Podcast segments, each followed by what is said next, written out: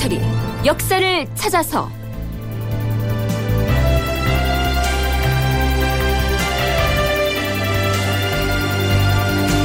제 560편 수기윤 씨 중전에 올랐으나. 극본 이상락 연출 김태성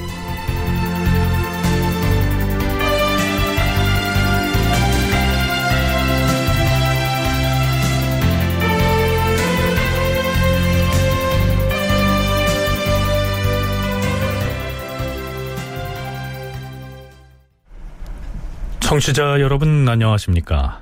역사를 찾아서의 김석환입니다. 지난 시간에 성종 9년 4월에 있었던 도승지 임사홍에 대한 탄핵 사건의 이 전개 과정을 소개해 드렸는데요. 홍문관과 예문관의 관원들이 올린 탄핵 상소를 성종이 받아들인 다음 이 임사홍 등이 결국 어떻게 처리되는지 살펴보시죠. 전하, 임사홍의 소인된 마음이 이미 명백히 드러났음에도 전하께서는 믿지 않고 계시옵니다. 전하께서는 그가 소인인 줄 알았으면 왜 일찍이 탄핵하지 않았느냐고 하시구나. 평시에 임사홍을 탄핵하였다면 전하께서 믿으셨겠사옵니까? 이 문제는 과인이 알아서 처리할 것이니 경들은 물러가시오. 전하께서 이미 임사홍의 간사함을 아셨으면 늦추지 마시옵고 오늘 결단을 하시옵소서. 어찌 다시 생각하실 필요가 있겠사옵니까? 주상 전하, 무엇을 더 생각하겠사옵니까? 좌우에서 모두 청하오니 오늘 결단을 하시옵소서. 신등은 전하께서 임사홍의 죄를 정하는 것을 들은 뒤에라야 물러가겠사옵니다. 옛말에 이르기를 좌우에서 모두 죽여야 옳다고 말하더라도 듣지 말고 나라 사람들이 모두 죽여야 옳다고 말한 뒤에야 죽이라 라고 하였소. 대신을 물리쳐 쫓아내는 것은 국가의 큰 일이 아니오. 따라서 임사홍의 일은 일단 대신들과 의논하지 아니할 수가 없어요. 전하, 대간과 시종하는 신하들이 모두 버려야 옳다고 하온데 어찌 대신들에게 꼭 다시 물어봐야 하겠사옵니까? 그대들은 과인이 임사홍을 옹호한다고 생각하시오. 임사홍의 거취를 오늘 결정할 수 있을 터인데도 전하께서는 알았다고만 하시니 나중에 다시 아랠지라도 역시 오늘과 같을까 두렵사옵니다. 임사홍의 간사함은 신들이 앞에서 충분히 논하여서 전하께서도 이미 하셨사온데 어찌 다시 논변을 하겠사옵니까? 단지 임사홍을 죄주도록 청할 뿐입니다. 알았어. 그렇다면 과인이 장차 임사홍을 국문할 것이오. 주상 전하, 신의 생각으로는 먼저 임사홍의 벼슬을 파면시키고 나서 국문하시옵소서. 전하, 이 국문이란 것은 의심스러워서 그 실정을 알아보기 위해 묻는 것이온데 임사홍은 그 죄상이 이미 드러났사오니 다시 국문할 필요가 있겠사옵니까? 만일 국문을 하여서 임사홍이 나는 간사하지 아니하고 소인도 아니다 이렇게 말하면 그의 허물을 용서하시겠사옵니까? 자, 여기서 잠깐. 실록의 기사만을 보면 홍문관 관원들과 대가는 집요하게 임사홍을 끌어내리려 하고 있고요. 성종은 어떻게든 이 임사홍을 보호하려는 것처럼 보이는데요. 실제로 그랬을까요? 이것을 알아보기 위해서는 이보다 20여일 전에 성종이 이심원과 나눈 대화를 상기할 필요가 있습니다. 이심원은 왕실 종친의 일원이죠. 경연에서 성종이 이심원에게 묻습니다. 그대가 올린 상소문 중에서 다른 것은 다 이해하겠는데 세조조의 훈신을 쓰지 말라 이 말을 과인은 이해하지 못하겠다. 전하께서 신의 말을 듣고자 하신다면 바로 없건대 친대를 허락하시옵소서. 좋다. 과인이 선정전으로 갈 터이니 따라오도록 하라. 예, 주상 전하. 자, 오늘 경연은 이만 파하겠소. 성종은 선정전에서 심원을 독대하는데요. 이 심원이 이렇게 말합니다. 전하, 왕조를 창업하는 임금은 그 목표가 성공하는 데 있으므로 비록 한 가지의 제의를 가진 자라도 모두 거두어 쓰지만 수성하는 임금은 이와 달라서 모름지기 재주와 덕이 겸비된 사람을 쓰는 것이옵니다. 세조조에는 단지 한 가지 재주만 있는 자라도 단점은 눈 감아주고 장점은 헤아려서 모두 임용하여 싸우며 그들을 또한 공신으로 책봉하였으므로 모두 훈신이 되어 싸웁니다. 바로 그 훈신들이 지금도 모두 조정에 남아 있사온데 그 훈신들이 모두 어질기만 하겠사옵니까? 만약 그 어질지 못한 자가 죄를 범한다면 훈신임에도 불구하고 벌을 내리시겠사옵니까? 그래도 지금의 대신들은 모두 세조조의 훈구 대신들인데 이들을 버린다면 장차 누구를 쓰겠는가? 신은 옛 신하들을 모두 쓰지 말라는 것이 아니옵니다. 그 가운데 재주와 덕을 겸전한 자는 쓰시고 어질지 못한 자는 쓰지 마시라는 것이옵니다. 또한 잘 찾아보면 숨어있는 영웅 호걸들이 많사옵니다. 비록 옛 신하는 아닐지라도 어찌 쓸만한 사람이 없겠사옵니까? 잘 알았느니라. 과인이 마땅히 참작해서 헤아릴 것이다. 왕실의 종친인 이심원이 이렇게 말하고 나갔는데요. 도승지 임사홍이 그 말을 엿듣고서 바로 들어와서 아랩니다. 전하, 신의 생각으로는 조정에서 사람을 쓸 때는 모름지기 기로와 구신을 써야 한다고 생각하옵니다. 선대 임금의 옛 신하들이 설령 작은 허물이 있을지라도 마땅히 너그러이 용납하여 한가로운 자리에 두고 국정에 참여하게 함이 가할 것이옵니다. 물론 큰 허물이 있으면 법으로 다스려야 할 것이옵니다.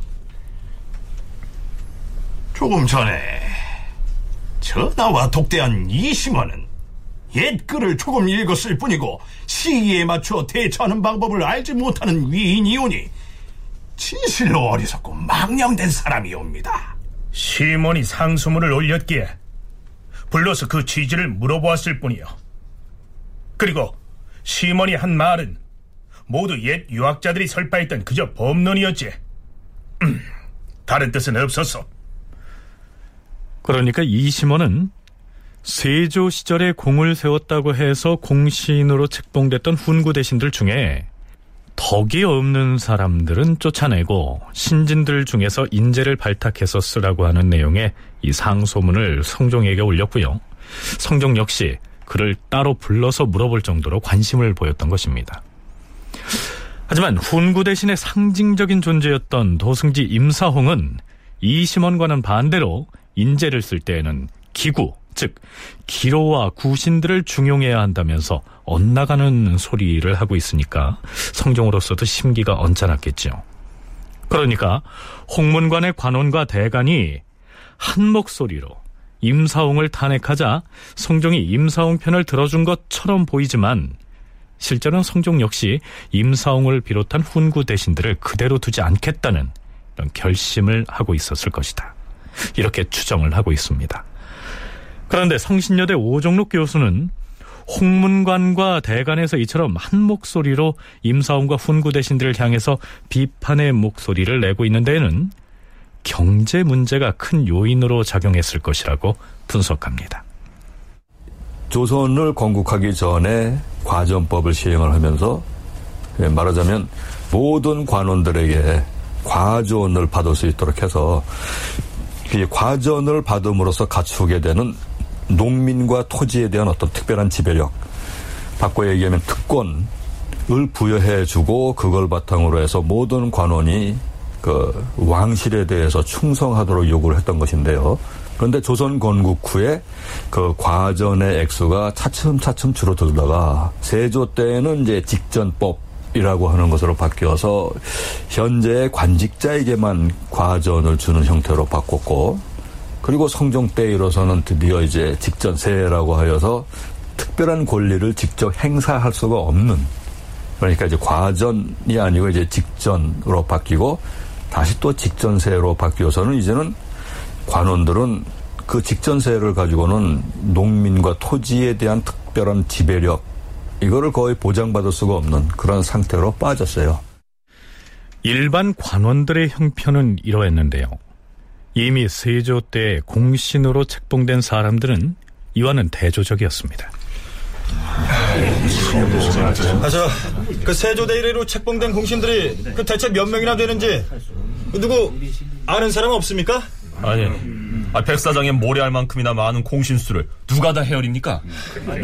아, 그거야 뭐, 그 공을 세웠으니 공신 책봉을 받았다 치더라도, 아, 그 중엔 좌명 공신이다, 좌리 공신이다, 그또 무슨 공신이다, 그 겹치기로 노큰이 되어서 이중 삼중의 혜택을 받고 있으니, 이 나라의 토지와 국간이 그 모두 훈구 공신일 것이라 해도 과언이 아니에요.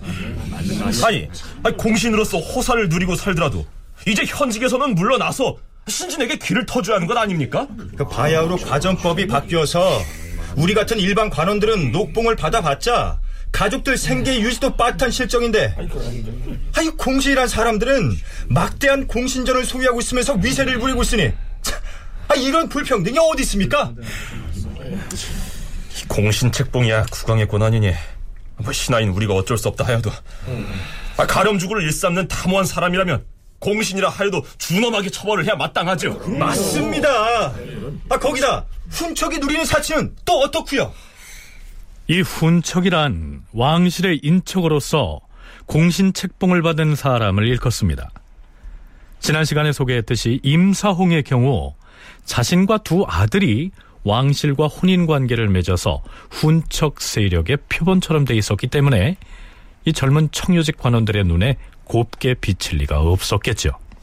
특별한 어떤 권한 이것을 행사할 수 있는 훈척의 지위에 있었던 임원준, 임사홍, 임광재로 이어진 이 가문은 특히 임원준 때부터 그 특권을 특별하게 행사를 해서 많은 이익을 챙겼었다 하는 점이 두드러졌던 것이죠. 그래서 그 뒤에 논란이 되는 내용에서 예, 그것들이 이제 잘 드러나게 되는데 그것이 이제 일반적인 관원들 내지는 특히 이제 성리학을 철저하게 신봉하면서 그 이념에 따라서 행동하고자 하는 이 살림 세력 이들로부터 이 집중적으로 공격을 받게 되는 매우 중요한 그런 이유를 갖춘 그런 존재였던 것이죠.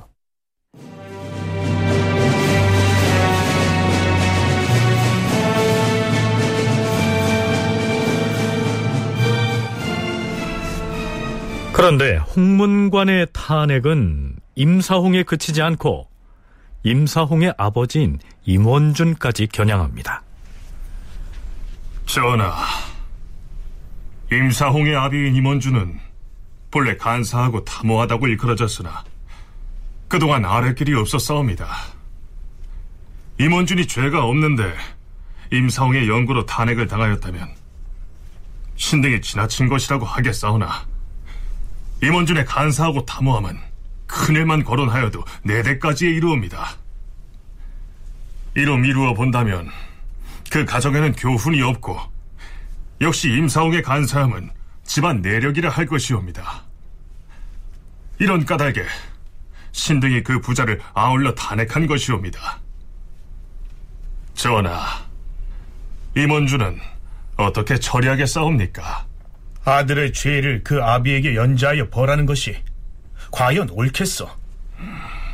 또한 잘못이 있다 해도 이미 지나간 일을 다시 추론하는 것이 온당하겠어.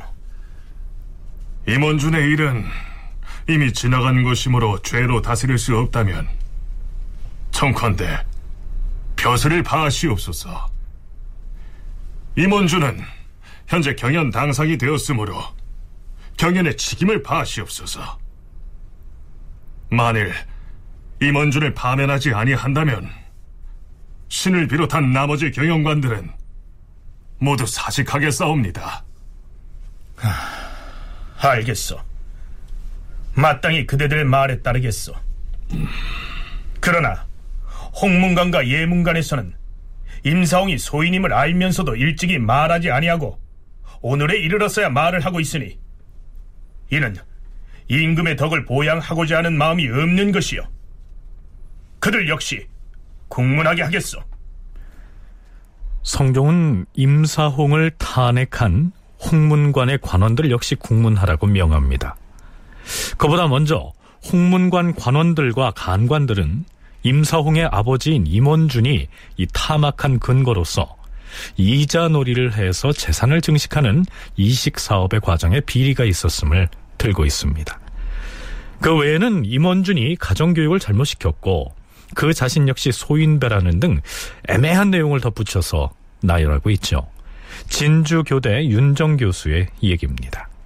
돈을 많이 벌었다는 것이 공격의 빌미가 되는 거죠. 사실 왕실의 왕실과 관계를 하고 원래 관료 생활을 오래 하다 보면 돈이 있고 이걸 갖고 약간의 이식 사업을 하는 거는 벌써 안정화된 사회에서 많이 벌어졌던 일 같습니다. 그런데 이게 논쟁의 과정에서 임상홍을 탄핵하는 과정에서 임상홍이 원래 잘못했다를 논쟁을 하려면 아버지부터 실록에도 그 표현이 있는데 가정 교육이 잘못돼서 아버지가 저렇게 이식을 추구하는 사람이다 보니까 가정교육이 잘못돼서 저런 태도를 가졌다라고까지 강력하게 문제 제기를 하게 되고요. 이때 임사홍에 붙인 임원준의 관직은 의정부 좌참찬이었는데요. 임사홍의 탄핵 과정에서 자신까지 더불어서 탄핵을 받자 부랴부랴 임금을 찾아갑니다. 수삼 전하, 홍문관, 예문관 등 양관에서 신의 아들 임사홍과 관련지어서 신을 아울러 탄핵하면서 신을 가리켜 간사하고 타막하다고 하였사옵니다. 간사하다는 것은 마음속의 일이고 타막하다는 것은 겉으로 나타나는 것이온데 신이 비록 간사한 마음이 있을지라도 저들이 어찌 그것을 알겠사옵니까? 또한 신은 그동안 벼슬을 하면서 병권을 잡거나 외직에 재수된 일이 없었사오니 비록 타막한 마음을 가졌을지라도 그것을 실천할 수는 없었사옵니다. 하여 신은 진실로 마음이 아픕니다. 그리하여 신은 홍문관의 관리들과 면질시켜 주기를 청하옵니다. 하, 내가 어찌 남의 말만을 듣고 대신을 가볍게 꾸짖겠어. 경은 사직하지 말고 머물러 있도록 하시오. 그런 다음 성종은 2조의 교지를 내립니다. 그 내용은 이렇습니다. 홍문관과 예문관의 관원이 임사원과 임원준이 간사하고 타막한 것을 알면서도 그 부자를 좌참창과 도승지에 제수할 때 그 세력을 두려워하여 아무도 농기하지 아니하였다. 이것은 임금의 덕을 보양하려는 생각이 없습니다. 그러니 상소를 올린 홍문관 관원들을 모두 파면하라. 또한 임상은 대간의 말이 마음에 들지 않는다 하여 그들을 견책하라고 말했으니 이것은 언론을 방해하는 처사이다. 임사홍의 고시를 거두라. 이때까지만 해도 성종은 임사홍을 관직에서 배제하는 선에서 그의 탄핵 사건을 무마하려고 했던 것 같은데요. 그런데 이 즈음에 새로운 사실이 밝혀집니다. 이전 시간에 사헌부 지평 김원신이 대범하게도 임금인 성종과 이른바 소인 논쟁을 벌였던 사실 소개한 적이 있죠. 이러한 내용이었습니다. 그대가 현석규를 소인이라고 하느냐? 예, 전하. 현석규는 참으로 소인이옵니다. 그것을 어떻게 아느냐? 그일에 그가 하는 행동거지로 보아서 아옵니다. 맹자가 이르기를 그 사람의 눈동자를 보면 사람됨을 숨길 수 없다라고 하였사온데 현석규의 용모를 보면 음험한 것을 알 수 있사옵니다. 흠, 사람을 용모로 판단할 수 있느냐? 고려시대 사람 주열은 얼굴이 추하기가 귀신 같으나 마음은 맑기가 물 같았으니 사람의 얼굴을 보고서 그 마음을 아는 것은 성인도 어려운데 하물며 김원신 네가 다 안다고 하느냐? 그리고 현석규가 소인이라면 왜 일찍이 말하지 않았느냐? 그 전에는 신이 언관이 아니었으므로 말할 수 없었사옵니다. 사헌부의 하급 관리인 김원신이 임금인 성종 앞에서 당시에 도승지였던 현석규를 소인배로 몰아붙이는 모습입니다. 자, 이 여파로 인해서 현석규가 물러나고 당시에 부승지였던 임사홍이 이 도승지의 자리를 차지하게 되죠. 여기에 문제가 있었던 것입니다. 임사홍이 도승지 지내기에 앞서서 현석규가 도승지에 있었던 것인데요. 그 현석규가 도승지에서부터 이제 결국은 이제 물러나게 되는 그러한 일이 생겨날 때 이제 승지들 사이에서 이제 불화가 발생을 해서 일단은 이제 좌승지, 임사홍, 우승지, 하난, 뭐 좌부승지, 손순년 이런 사람들이 문책이 돼가지고 벼슬이 이제 갈리고 하는 사건이 있었지만 그렇지만 결국은 그 임사홍이 그 도성지의 직책을 차지하고 예, 손석규는 밀려나는 그런 식의 이제 변화가 이제 예, 생기게 됐던 것이죠.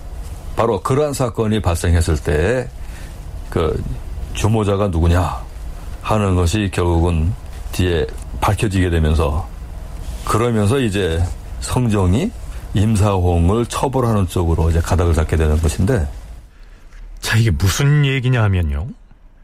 당시에 좌부 승지였던 임사홍이 사헌부 지평 김원신을 만나서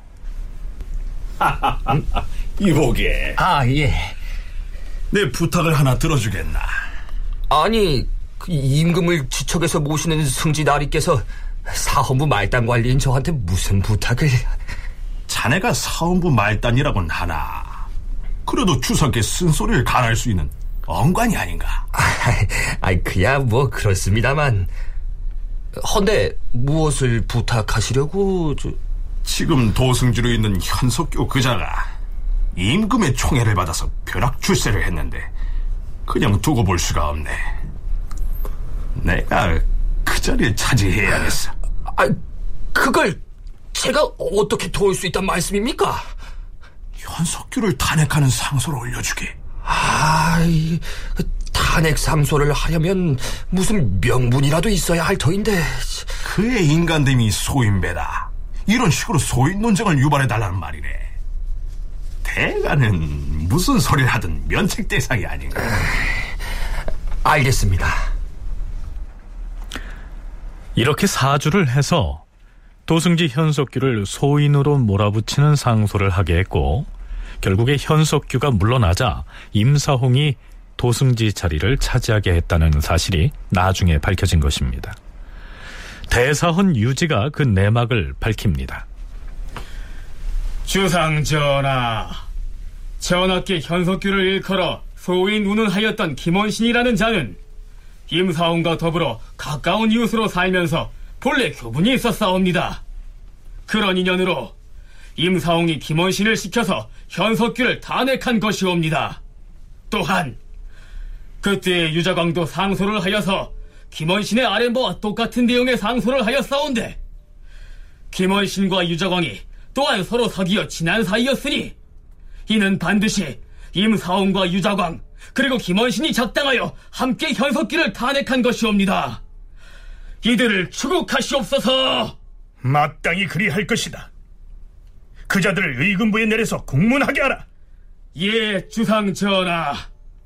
하, 사람 됨됨이를 알기가 심히 어렵구나.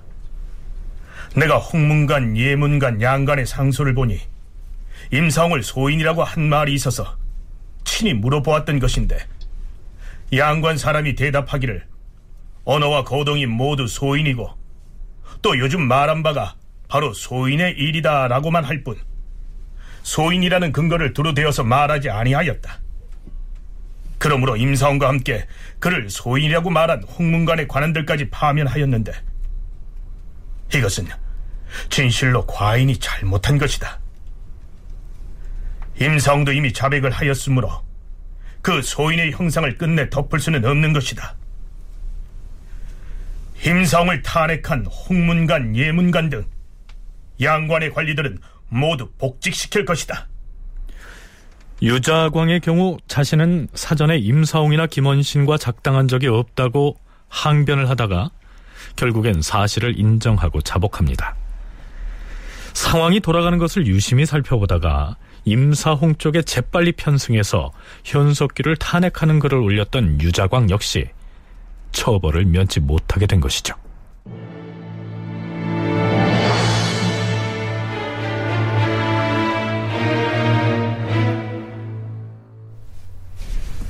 전하, 신우부승지 이경동이옵니다. 들라.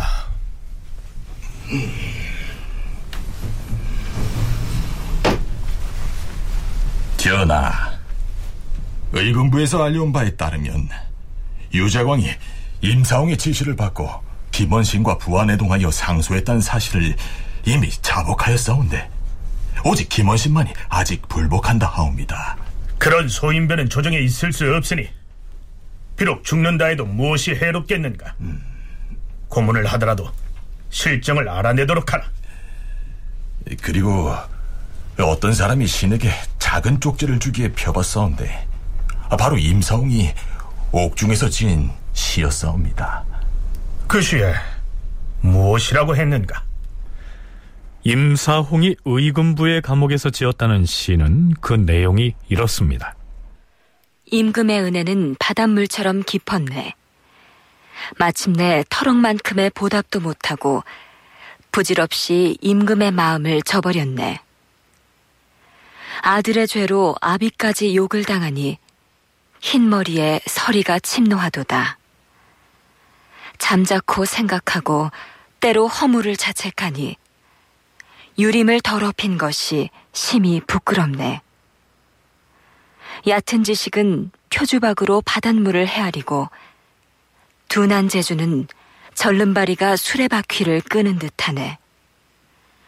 깊은 물에 다다라 오직 두려워할 뿐 몸을 어루만지니 쓰라림만 더하네. 대개는 이러한 내용입니다. 다 듣고 난 성종은 이렇게 한마디 합니다. 임사홍 이자가 이제야 제 잘못을 아는구나. 자, 이제 임사홍 등은 의금부에 갇힌 채로 중벌을 기다리고 있는 처지가 됐는데요. 임사홍의 처지를 매우 슬퍼하는 여인이 있었습니다. 임사홍의 며느리 정숙공주였습니다. 이 정숙공주는 시아버지의 소식을 듣고는 삼전을 찾아갑니다. 여기에서 이 삼전이란 세조 비인 정희왕후 윤씨, 덕종 비인 소혜왕후 한씨, 그리고 예종 비인 안순왕후 한씨를 함께 일컫는 말입니다.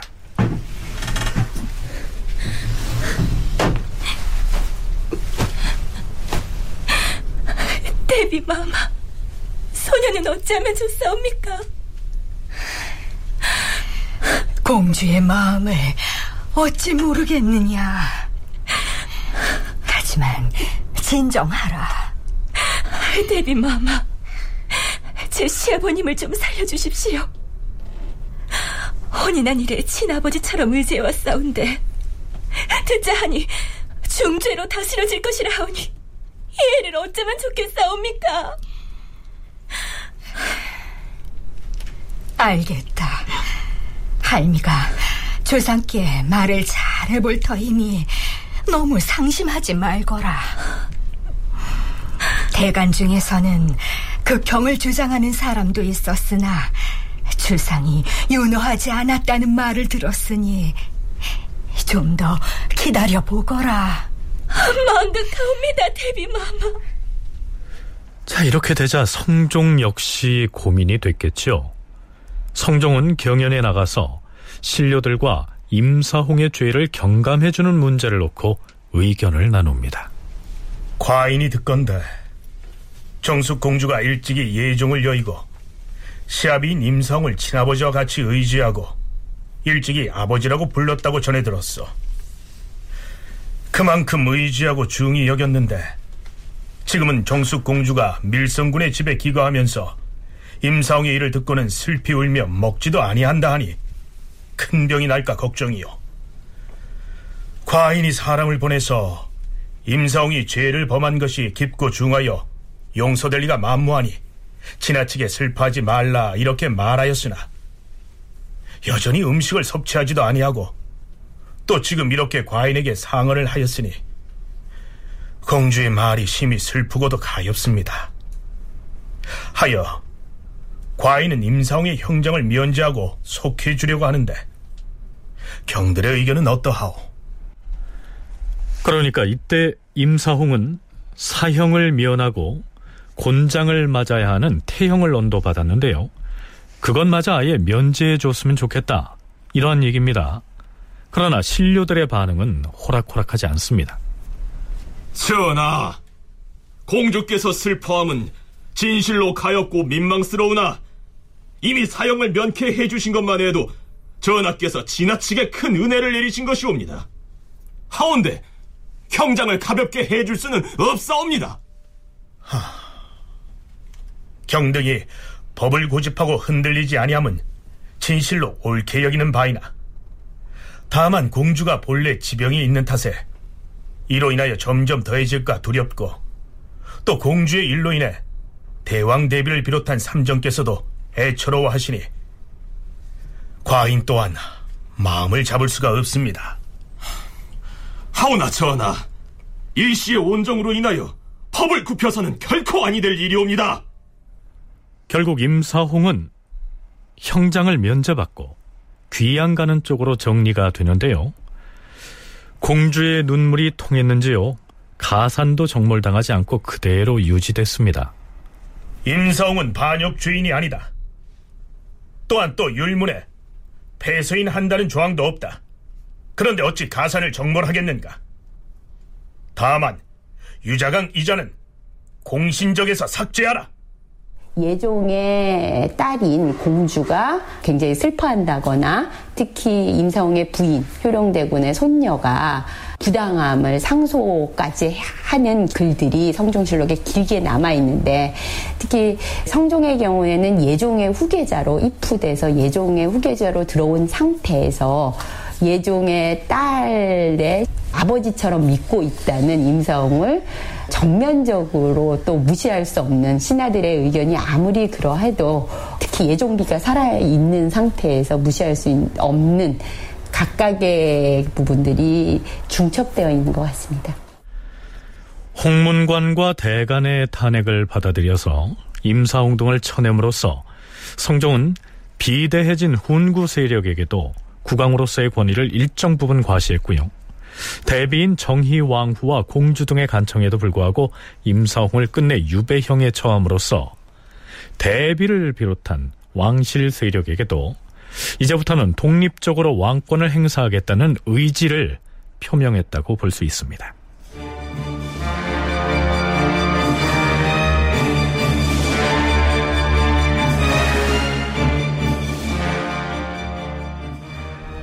드디어 성종 9년 5월 8일 드디어 성종이 최종 언도를 내립니다. 임사홍을 의주에 유자강을 동래에 박효원을 보령에 김원신을 강계에 유배하고 김맹성을 고령에 김계를 강진에 유배하노라. 박효원과 김원신은 장영을 가하고 나머지는 모두 방면하라. 그렇다면 이후 임사홍은 어떻게 됐을까요? 임사홍이 성정의 최측근에 있다가 예, 쫓겨나게 되지만은 죽음을 면했습니다. 그런데 임사홍은 그 가문이 왕실과 긴밀한 관계에 있다는 점이 매우 중요합니다. 효령대군, 그 다음에 예종, 성종, 이렇게 해서 겹으로 혼인 관계에 있는 그런 이 가문이라고 하는 사실을 고려하면은 성종이 죽고 나면 임사홍은 언제든지 매우 중요한 그 자리에 다시 오를 수 있게 되었다 하는 걸 뜻합니다. 그래서 임사홍에 대해서 죽여야 한다는 주장이 강력하게 제기가 되었던 것도 그 때문이라고 봐야 할 텐데 결국은 연산군 때 임사홍이 롤백을 하는 거죠. 성종이 이때 임사홍을 처형하지 않고 유배형에 그쳤기 때문에 임사홍은 연산군 때 다시 조정에 복귀합니다. 이후로도 임사홍은 연산군으로 하여금 폐악한 행동을 하도록 부추기는 간신의 역할을 하게 되는데요. 성종의 너그러운 처벌이 오히려 뒷날의 화를 키운 셈이죠. 연산군을 부추겨서 중요한 못된 짓을 하도록 만들게 되는데, 근데 이때 결국은 사형을 시키는 데 성공하지 못했다 하는 것이 뒤에 그런 이제 빌미가 되었다. 라고 봐야 되겠고요. 그 한편 이제 홍문관이라고 하는 걸 놓고 보면은 일단은 성종의 최측근에 있던 임사홍을 쫓아내는 데에는 성공했다 하는 것 때문에 홍문관 그리고 예, 아울러서 사원부 사관원 즉 언론 3사의 위상이 전보다는 어느 정도 강화되었다라고 할 수 있습니다. 그렇지만 예, 아직 훈구 세력의 힘과 예, 견줘서 재본다면은 그 위상은 여전히 좀 딸렸다 취약했다라고 예, 봐야 되겠습니다. 하늘에서 흙비가 내린 것을 하늘의 경고로 볼 것이냐 아니면 무시할 것이냐를 시발로 해서 훈구 대신과 신진기의 사이에 복잡하게 전개된 이 갈등과 다툼은 일단은 이렇게 마무리가 됩니다. 물론 이러한 갈등과 파열음은 뒷날 사림 세력과 훈구 세력의 대립으로도 이어집니다. 무엇보다 세종 시기에 집현전을 부활한다는 취지로 홍문관이 출범함으로써 기존의 사헌부, 사관원과 더불어서 뒷날 언론 3사로 기능을 하게 된다는 점 또한 큰 의미를 지닌다고 하겠습니다. 진주교대 윤정 교수와 성신여대 오종록 교수의 얘기를 차례로 들어보시죠. 새로운 조직 홍문관이 만들어졌는데 이게 결국은 앞에 현석규의 탄핵에 이어서서 임사원까지 탄핵하는 성과를 보인 거죠. 이렇게 되니까 어, 아, 기존의 구조 세조 때 이래의 구조가 아닌 대간에도 힘이 실리는 구조가 만들어지고 어, 아주 복잡한 구조 속에 있었던 성종에게도 자신이 유지하는 정책을 펼칠 수 있는 여지가 생긴 거죠. 특히 법적 어머니인 예종비라든지 그다음에 실제 자기에게 왕위를 물려준 정의왕후에게도 신하들이 이렇게 연합을 해서 반대를 하는 모습들을 보여주면서 이 정도의 수습까지는 가능하다. 공주가 뭐 굉장히 걱정을 해도 이거는 자를 수밖에 정도 없는 정도의 성종이 실제 정책을 좌지우지할 수 있는 권한이 좀 늘어난 결론을 맺은 것 같습니다. 언론 3사 형성을 의도했다라고까지는 할 수 없지만 좀 더 고차원의 언론 활동을 홍문관에서 할 수 있을 것이다라고 하는 판단은 하였으리라고 생각이 되고요. 그것을 통해서 이 시기에 이제 좀 비대해져 있던 훈구 세력, 척적 세력, 그것과 관련돼서 형성되어 있던 정치적인 조건, 이런 것들을 이제 바꾸는데 홍문관이 어느 정도 구실을 할 수 있을 것이라고 기대했다고 생각됩니다. 그래서 이 젊은 학자 관료들이 전보다 활발하게 발언권을 행사를 하게 되면서 그것을 바탕으로 해서 성종이 이 훈구 세력을 견제할 수 있었다고 판단이 됩니다.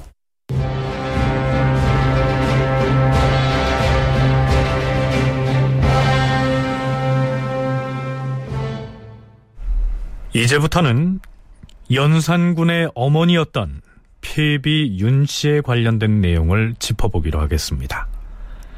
우선은 윤 씨가 왕비로 간택된 과정을 살펴보죠.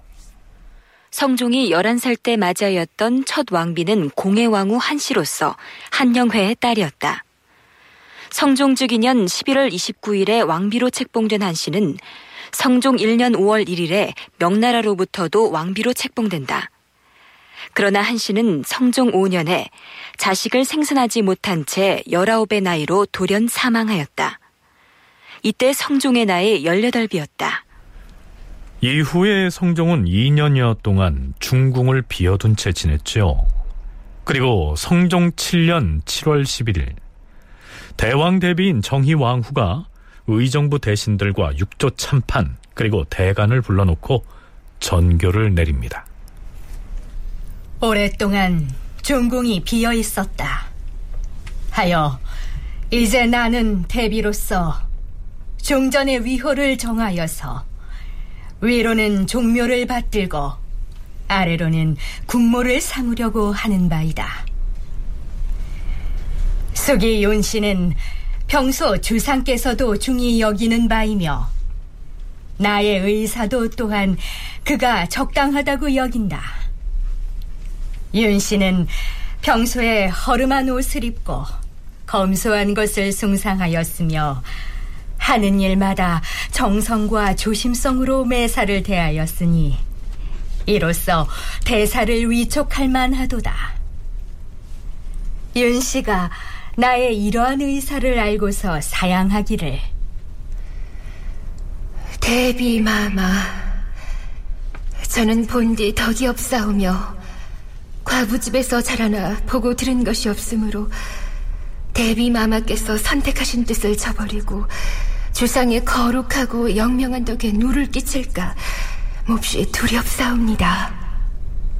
이렇게 겸손하게 말하니 내가 이 말을 듣고 더욱더 그를 현숙하게 여겼도다.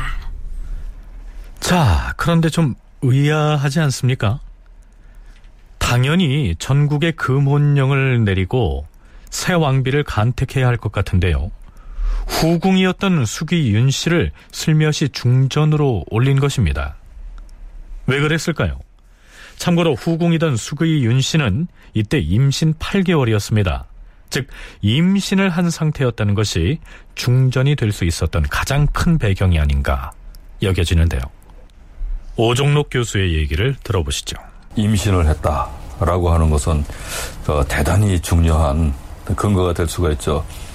일단 저 후궁의 경우에는 원칙은 그 왕비를 책봉해 나가는 과정에서 간택을 할때 마지막 간택 대상에 올랐는데 그런데 왕비로 간택되지 못한 그러나 이제 왕실의 남성들에게도 얼굴이 드러난 이런 여성들이 말하자면 이제 그 후궁으로 간택이 됩니다. 그래서 대체로 이제 후궁의 위치에 있는 사람들도 가문이 어느 정도 수준 이상은 다 되는 그리고 예, 그와 관련해서 교육도 어느 정도 이제 되었다고 판단을 할 수 있는 그런 사람들이기 때문에 그 실제로 이제 후궁에서부터 예, 올라가서 예, 왕비가 되는 것이 가능했다고 봐야죠. 어찌됐든 성종이 스무 살 되던 성종 7년 8월 9일 창덕궁 인정전에서 왕비 책봉 의례가 거행됩니다.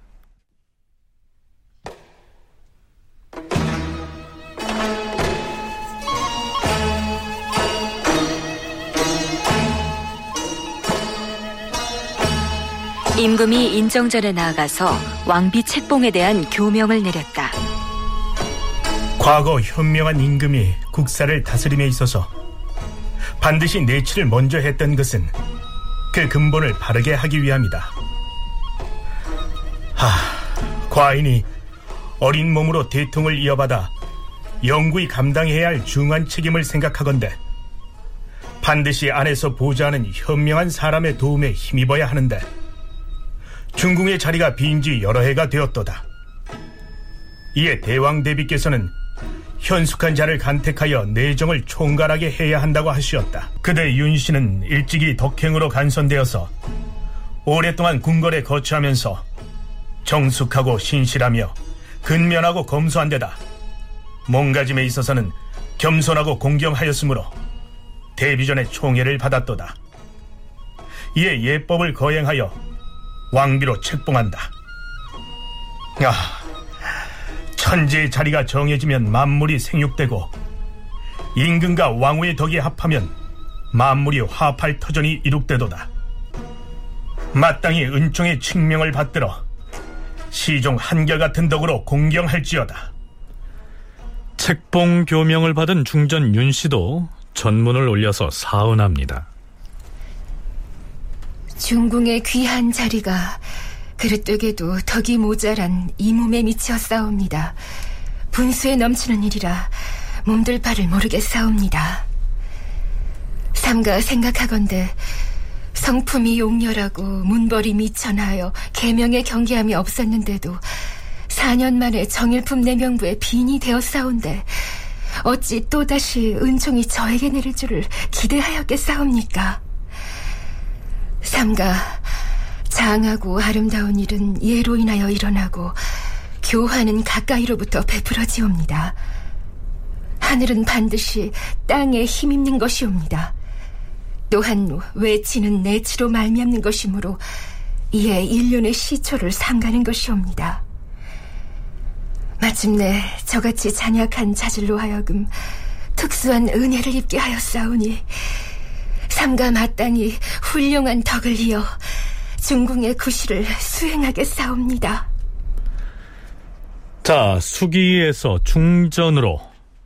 그 위상이 오른 윤 씨는 장차 중전의 구실을 어떻게 해나갈까요?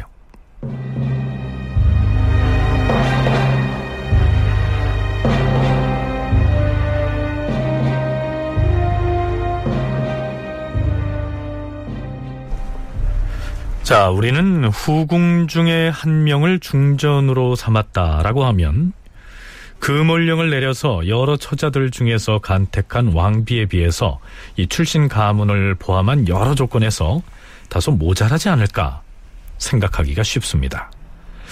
그런데요, 오종록 교수는 그렇지 않다고 얘기합니다. 후궁 연구하는 분 가운데는 그런 경우를 이제 간택 후궁 이런 식으로 규정을 하기도 하는데 여하튼 왕비를 간택하는 과정에서 왕비로 간택이 되지 못한 그런 그 여염집의 딸들, 그 훌륭한 가문의 딸들 이들이 이제 후궁이 되는 것이기 때문에 결국은 그들도 왕비로 간택될 수 있는 대상이었고 따라서 임신한 상황 속에서 왕비로 지를 올린다 하는 것이 그 시기에 여러 가지 통념으로 볼 때 특별한 문제가 없었던 것이죠. 그러니까 전국에 금원령을 내리고요. 내로라 하는 집안에서 간택 단자를 받아서 그 중에서 몇 사람의 후보를 압축하고 다시 그 후보들 중에서 한 사람을 최종적으로 뽑아서 왕비를 선발하는데요. 왕비 말고도 최종 후보에 올랐던 처자들이 후궁이 돼서 함께 궁궐로 들어온다는 얘기입니다. 그러니까 그 후궁들도 중전에 못지않게 좋은 가문 출신인 경우가 많다는 얘기입니다. 바꿔서 말하면 윤 씨가 비록 후궁에서 선택돼서 왕비가 됐지만 그 역시 세도 있는 집안의 출신이었다. 이런 얘기입니다. 이 집안이 그 파평윤 씨 정의왕후의 집안이거든요. 그래서 조선전기 왕비들 가운데 세조비와 같은 파평윤 씨의 가문들이 굉장히 많고 사실 패비윤 씨가 폐위된 다음에 중전으로 책봉된 정현왕후도 파평윤 씨 가문이거든요. 그러니까 이때까지는 정의왕후의 위세가 강한 상태였고 특히 폐비 과정에서 정의왕후가 얘기를 하는 걸 봐서도 내가 사람을 잘 봤어야 되는데 잘못 본 점이 있다라고 하는 것을 봤을 때도 이것은 정의왕후의 입김이 강력하게 반영이 되어 있었던 것 같습니다. 많은 후궁 중에 특히 임신을 하고 있는 상태라는 것은 굉장히 매력적인 상태일 수 있습니다. 특히 조선 전기에 지금 성종이 이르기까지 적장자로 왕위가 계승된 사례가 없는 상태이기 때문에 안정된 사회를 만들기 위해서 윤숙의가 왕비로 선택된 데에는 임신을 했다는 사실 말고도 대왕 대비인 정희왕후 윤씨와 같은 파평 윤씨 집안 출신인 점도 배경으로 작용을 했겠죠.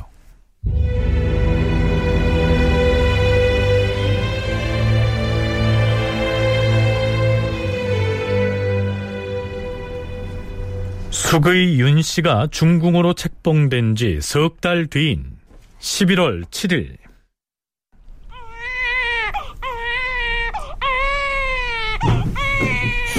중전 마마께서 순산하시었사옵니다.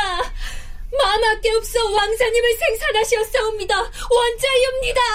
경화드리옵니다, 주상 전하. 경화드리옵니다, 주상 전하. 원자가 탄생하였다. 도승지와 우승지 등이 선정문에 나아가 아뢰었다. 주상 전하, 그 문종과 예종은 모두 궁궐이 아닌 잠조에서 탄생하시어서 오늘과 같은 경사는 있지 아니하였사옵니다. 신등은 기쁨을 이기지 못하여 하례를 드리오니 정컨대 백관 하례를 예문과 같이 시행하도록 윤허하여 주시옵소서. 그렇게 하시오. 이런 큰 경사에 나라에서 사유령을 내리는 것은 당연한 일. 경들이 사유문을 기초하여 올리도록 하시오. 다음 날 아침에 종신과 대신들이 모두 예궐하여 원자 탄생을 칭하였다. 좌승지 이극기, 좌부승지 한한, 우부승지 손순효, 동부승지 홍귀달 등이 아뢰었다. 전하, 지금껏 오늘과 같은 경사는 없었사옵니다. 청컨대 대사령을 내리시어 죄인들을 용서하시옵고 백성들의 공물을 감해 주시옵고 무릇 혈기 있는 자들로 하여금 널리 기쁜 마음을 일으키게 하시옵소서. 하무령 그리 하시오. 조선 건국 이후에 이러한 경사가 없었다고 한 말은 빈말이 아닙니다. 만일에 이 아이가 자라서 왕위를 이어받게 된다면 아이의 모후인 중전 윤 씨는 권례에서 적장자인 원자를 생산해서 임금 자리에 올린 최초의 왕비가 됩니다. 물론 다 아시겠지만 이때 모든 사람의 축복을 받고 태어난 아이는 바로 뒷날의 연산군이죠. 그리고 석 달쯤 뒤인 성종 8년 2월 4일 명나라에 갔던 주문사 심희와 부사 이극돈이 명나라 황제 고명과 칙서를 가지고 북경으로부터 돌아옵니다. 명황제 왕비 책봉 고명을 보면 이렇습니다. 질문 말하노라. 변방의 임금이 중국의 정성을 바치니 그 은혜가 반드시 배필에게 미치게 할 것이다. 그대 윤 씨는 곧 조선 국왕의 계실로서 능히 왕을 돕고 삼가 신하로서의 직을 공경히 하라. 이에 그대를 봉하여 조선 국왕의 계비로 삼고 고명을 주니 그대의 영광을 삼아서 공경히 계승하여 영원토록 복록을 누리도록 하라. 자, 이상은 임명장격인 고명이고요. 성종에게 전달한 칙서의 내용에도 왕비 윤 씨에 관한 내용이 보입니다. 조선 국왕에게 이르노라. 그대가 아뢰기를 왕비 한 씨가 죽고 후사가 없어 윤 씨를 계실로 들여 아내로 삼았다라고 하고 고명과 관복 등을 내려주기를 청하였으므로 짐은 특별히 왕의 주청에 따라 고명을 반급하고 윤 씨를 봉하여 조선 국왕의 계비로 삼고 아울러 관복과 저사라, 서양포 등의 물건을 하사하니 사신이 이르거든 받을지어다. 당당하게 원자를 출산했고 중전이 되자마자 매우 신속하게 중국 황제로부터 왕비 책봉의 고명까지 받았으니까요. 그의 행로가 순탄하기만 했다면 이 중전 윤 씨는 이때까지의 조선의 왕비 중에서 가장 강력한 중전이 될 요소를 모두 갖추었습니다. 그런데 원자가 탄생한 지 겨우 100일 남짓 지난 성종 8년 3월 29일 내명부의 가장 큰 어른인 대왕 대비 정희 왕후가 문무백관에게 언문으로 작성한 문서를 보내서 이렇게 말합니다. 세상에 오래 살다 보면 보지 않을 일을 보게 된다. 이달 20일에 감찰의 집에서 보냈다고 일컬으면서 후궁인 권숙이의 집에 업문서처를 던진 자가 있었는데 자세한 내용은 다음 시간에 본격적으로 살펴보겠지만요. 이어서 성종이 또 이러한 내용의 교지를 내리게 됩니다. 과인이 즉위한 뒤로 이미 좋은 일도 보고 또한 좋지 못한 일도 보았으니 이것은 모두 과인이 능해 가정을 제대로 다스리지 못한 소치인지라 몹시 부끄럽게 여기는 바이다. 하니 경등은 그것을 의논하라. 다큐멘터리 역사를 찾아서 다음 주 이 시간에 계속하겠습니다.